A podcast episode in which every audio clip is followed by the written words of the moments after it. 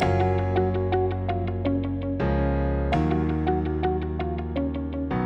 everyone. It's January 6th, and we're starting a pretty crazy year. So, I want to talk a little bit about meaning and purpose in the year ahead, because I think we're in for quite a rocky period of time.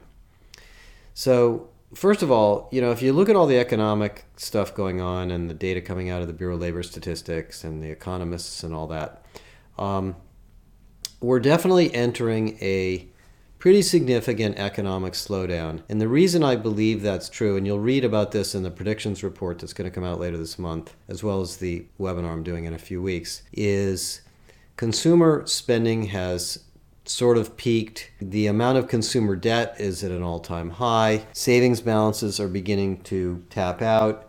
And more and more evidence shows that despite the fact that the economy is very robust, we've sort of overspent our pandemic gifts from the government, and many, many consumers are simply going to have to ratchet back. And that, of course, means that the airlines, the hotels, the consumer product goods companies, the telecommunications companies, the media companies are all going to see reduced demand, which will in turn create slower businesses, rationalization of products, and perhaps some layoffs. Now, of course, the big story before that is tech. And let me talk a little bit about tech. You've all seen that Meta laid off thousands of people. Salesforce last week laid off 10% of its workforce. Amazon laid off something like 15 to 17,000 people. We haven't seen layoffs significantly from Google or Microsoft, but many of the mid-sized tech companies have laid off people. And there, I would estimate that close to 150,000 to 200,000 tech industry workers have been let go. Now, the tech industry is a big industry, but it is not the biggest industry in the world. It may have some of the highest market caps, but the United States and the rest of the world is filled with companies in healthcare, in telecommunications, in retail, in manufacturing, in automotive, in energy, in utilities, in education, and many other industries. And so most of these people that have been laid off in the tech industry will find their way to these other industries. In fact, the way I think about it is the new tech industry is not tech. Technical professionals, engineers, scientists, digital design people, software engineers are badly needed by healthcare, manufacturing, retail, banking, financial services companies, and now they're going to be able to hire them. And, you know, shame on the tech CEOs for overhiring, for being overly optimistic about the future, and frankly, just not being very good business people. And I think most tech CEOs right now are really dealing with the issue that no company grows forever. And if you're not prepared for a downturn, you're probably not running your company in a very responsible way. For example, IBM turns out last year was one of the most successful, if not the most successful tech stocks of the year. It didn't go up a lot, but it went up 6 or 8%, and most of the rest of them dropped by 30, 40, 50, 60% or more. So let's use that as a lesson. Now, what does that mean for us in HR? What does that mean for us in terms of mission and purpose? I think there's several things you're going to see come out of our research this year that are important. Number one, the unemployment rate remains very low. Today, it went down to 3.5% again because there just aren't enough people working to take the jobs we have. And I don't think that problem's going to go away. Even if we have a significant recession and there's more layoffs, there will still be a low unemployment rate because the level of mobility between jobs, the level of mobility between industries, and the flexibility of companies to hire people remote or part time is changing the labor market. So, you as an HR person, as an employer, as a business person, are going to have to take a really good care of the people you have and make sure that you're not only lavishing a great employee experience on them, but that you're continuing to make your company attractive to others because it will be hard to hire. And I think that's going to go on throughout the whole year. Now, one of the dimensions of this new calculation for workers is pay. And interestingly enough, somewhere around March or April, we're going to release this massive study that Kathy's been working on in pay and rewards. And I'll give you a little preview. What we've discovered is that the most successful companies do pay above average in their industries, in their markets.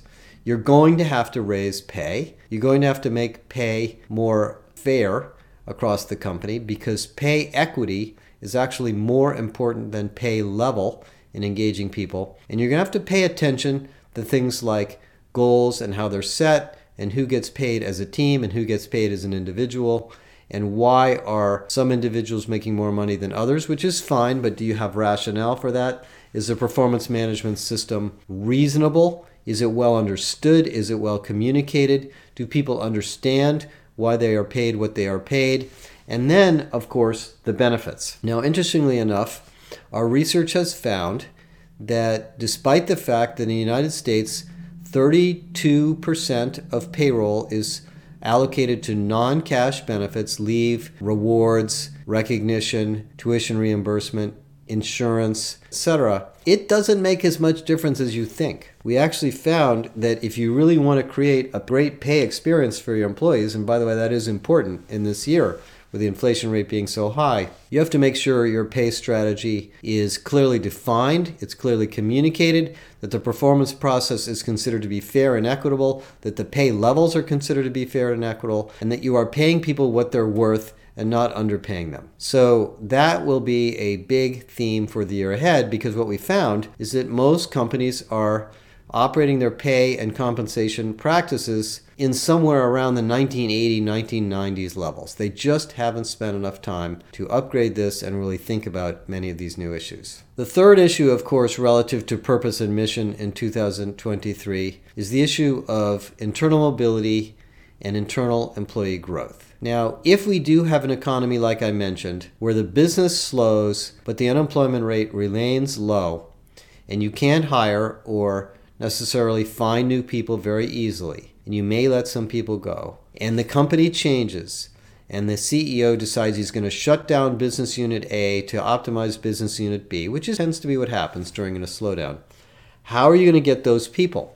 You're going to move them internally. You're going to redevelop them. You're going to create a career pathway. You're going to recertify people. So your investment in learning and development and internal mobility is going to be higher than ever. And we've seen this. I went through the 2008 recession, I went through the 2000 recession. I'm not sure I did the one before, but in all of those cases L&D spending barely went down at all. It may have been cut for budgetary reasons, but it's very very important that you spend the money to move and develop people for the roles that are become more important during an economic shift like the one we're probably going to see. Now, in the era of L&D spending, what you're going to see from me next week is an interesting article about this is that it is time to get very serious about the capability academy idea or what, what we could also think of as the mastery academy. It isn't enough to throw a bunch of courses out there and give people access to LinkedIn Learning or Skillsoft or Udemy or something else and say, go for it, learn whatever you can, make yourself a better employee. People want to know what do I need to know? Who's going to teach me? How am I going to get credentialized? How am I going to make sure this is relevant? And how am I going to continuously advance my skills in the role that I'm in? That is an academy approach and in 2023, I think we're going to see a massively interesting improvement and growth in that area, new platforms, new solutions, and a very significant change in spending allocation towards those kinds of strategies. And by the way, we are revamping and doing some really exciting new things on the Josh Bersin Academy. So for you as an HR and L&D person or as a consultant, I really encourage you to check it out because there's about 45 or 50,000 people that have been through there and if you're not part of that group, you're going to be missing out on some pretty important things that you need to know. Now, given that and given what's ahead, and I will talk about HR technology later. We've talked about that a lot recently. What does this mean about the mission and purpose of you as an HR person an HR team and as your company? Well, from my perspective, coming through the winter here in California with floods, storms, power outages, a variety of business interruptions, I think we need to take a big step back coming out of this pandemic and be happy about where we are. For most of us, the last three years have been pretty disruptive. We've had our lives disrupted with health issues or personal issues or family issues. We've had business change, layoffs, restructuring, companies getting into new operations. Many of you have changed jobs or roles or organizations. Some of you are probably looking for work. And let me just tell you that that is a time to pay attention to yourself. Think about your purpose and your values and what gets you up in the morning and what gives you a sense of energy and what gives you a sense of value. And maybe it's your family, and maybe it's your health, and maybe it's your pets, and maybe it's your garden, or maybe it's your neighborhood or your community activities. But you know, work is part of that. And I think 2023 will later in the year turn out to be a thriving business environment. And during a time of change like this, I think it's okay for you to take a little bit of time and really think about what makes you you. Now, the reason I say that is not because I want to be philosophical, although I have been quite philosophical over the last month. It's because I think I know you. I spend an enormous amount of time with many of you, HR executives, HR managers, recruiters, L&D professionals, vendors, consultants, technologists in this industry. And I know that the reason you do what you do is because you love people. You love data and technology applied to people. You want to make the world of work better. You want to make your organization better. You understand the opportunity to make teams more productive, to make leaders more effective. And that is why you do what you do. And much of your success in 2023 will come from your own personal energy, remembering why you're here. And some of you are going to go through challenges. You might have a health scare. You might have a change in your family. You might have a change in your company or something else. But remember those values because in a year like the one we're coming into, they're going to be very, very important to you. Let me leave you with one more thought as we talk about values in the year ahead. We're going to do a lot of research this year. We're going to do more on the Global Workforce Intelligence Project. We're going to introduce the Trailblazer research, which delineates and shows you specifically why some companies are outperforming their peers in this massive digital industry transformation that's going on in every industry. We're going to do a whole bunch of research on the HR operating model. We have a new operating model for HR, which we call systemic HR, that you're going to learn all about. You're going to see the introduction of our leadership research sometime around May or June. We're going to have the Irresistible Conference in mid to late June. We're going to have a whole bunch of new research on technology. We're looking at the four day work week. We're looking at productivity. We're looking at new models of work with gig workplaces and talent marketplace systems. We're going to be looking at diversity and inclusion again in the context of people sustainability. We're going to be looking at recruiting and the continuous need to create an integrated and intelligent recruiting process. We're going to be doing work on talent intelligence. We're going to have a series of talent intelligence boot camps for you. And for those of you that are corporate members, you're going to see dozens and dozens of case studies and reports and maturity models and tools and courses to help you deal with all this stuff. But why does that all matter? Because ultimately, we are in one of the most tumultuous economic changes that I can remember. Yes, we're going to have an economic slowdown. Yes, we've got to deal with inflation. Yes, there's a war in Europe. And yes, there probably will be some changes in the political environment. But companies are becoming more and more important than ever. If you look at the research that just came out that I wrote about just a couple of weeks ago about why employees are taking less interest in their career and less interest in their work which is actually very, very shocking when you look at that data. The reason is they're fed up. They're fed up with their jobs. They're fed up with their hours. They're fed up with their work life balance. They're fed up with their managers. They don't want to be laid off by some CEO who's disconnected or not paying attention. They don't want to listen to Elon Musk anymore or whoever it may be that's spouting off some management theory that they don't agree with. And they have the autonomy and the opportunity, or maybe they just need to do what they want to do. And maybe they'll form a union, maybe they'll just quietly quit, or maybe they will quit, or maybe they won't quit, which might be worse. And so we are going to have to be on our best game in the year ahead to deal with these issues. But that's a good thing because nothing's more exciting and more rewarding than helping the company create an even better relationship with its employees. And I hate the word employee, to be honest. Even the word employee gets under my skin. And I know some companies call your employees partners or associates or other names like that. Employees are the company. there is no company without the employees. Even though you have a contract relationship with employees where they are actually at will and you can fire them, without people, you don't have a company.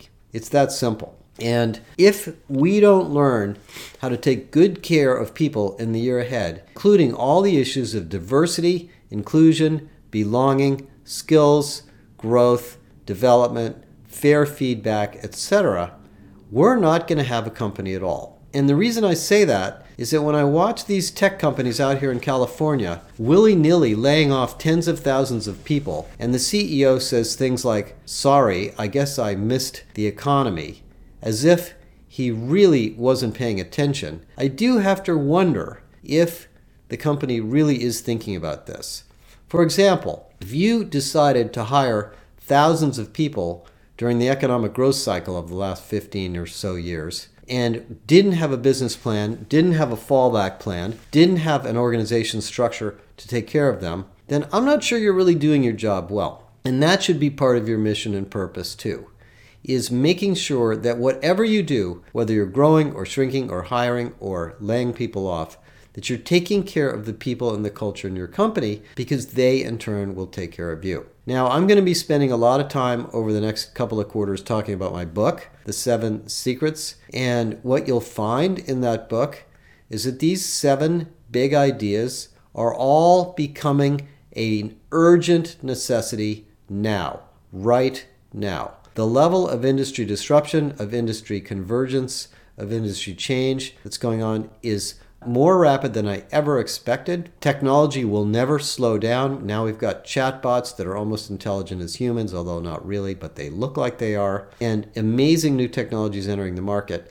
And those seven principles, or seven secrets as I call them in the book, are going to be revisited again and again. So feel free to call me. I'm doing a series of special events on the book. You can join me in any of those events and learn about some of the principles in there, and we're going to be talking about them a lot as the year progresses. Anyway, we have a very, very exciting year ahead for you, and we encourage you to do two things. If you're in an organization, join our corporate membership so all of your HR professionals can get access to our research and our insights and our advisory services. And if you're an individual or a team, join the Josh Bersin Academy. It will get you a subset of our materials and all sorts of amazing educational programs and the Capability Project Assessment.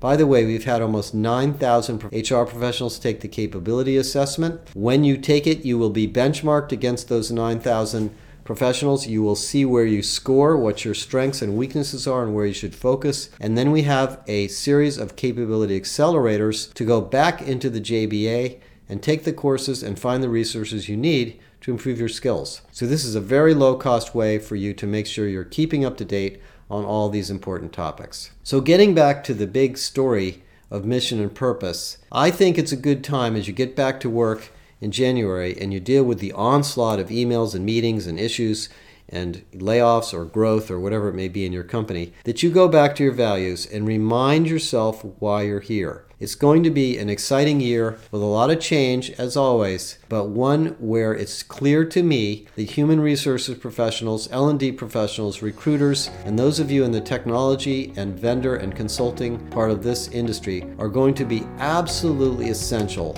to navigating the waters ahead. Thank you.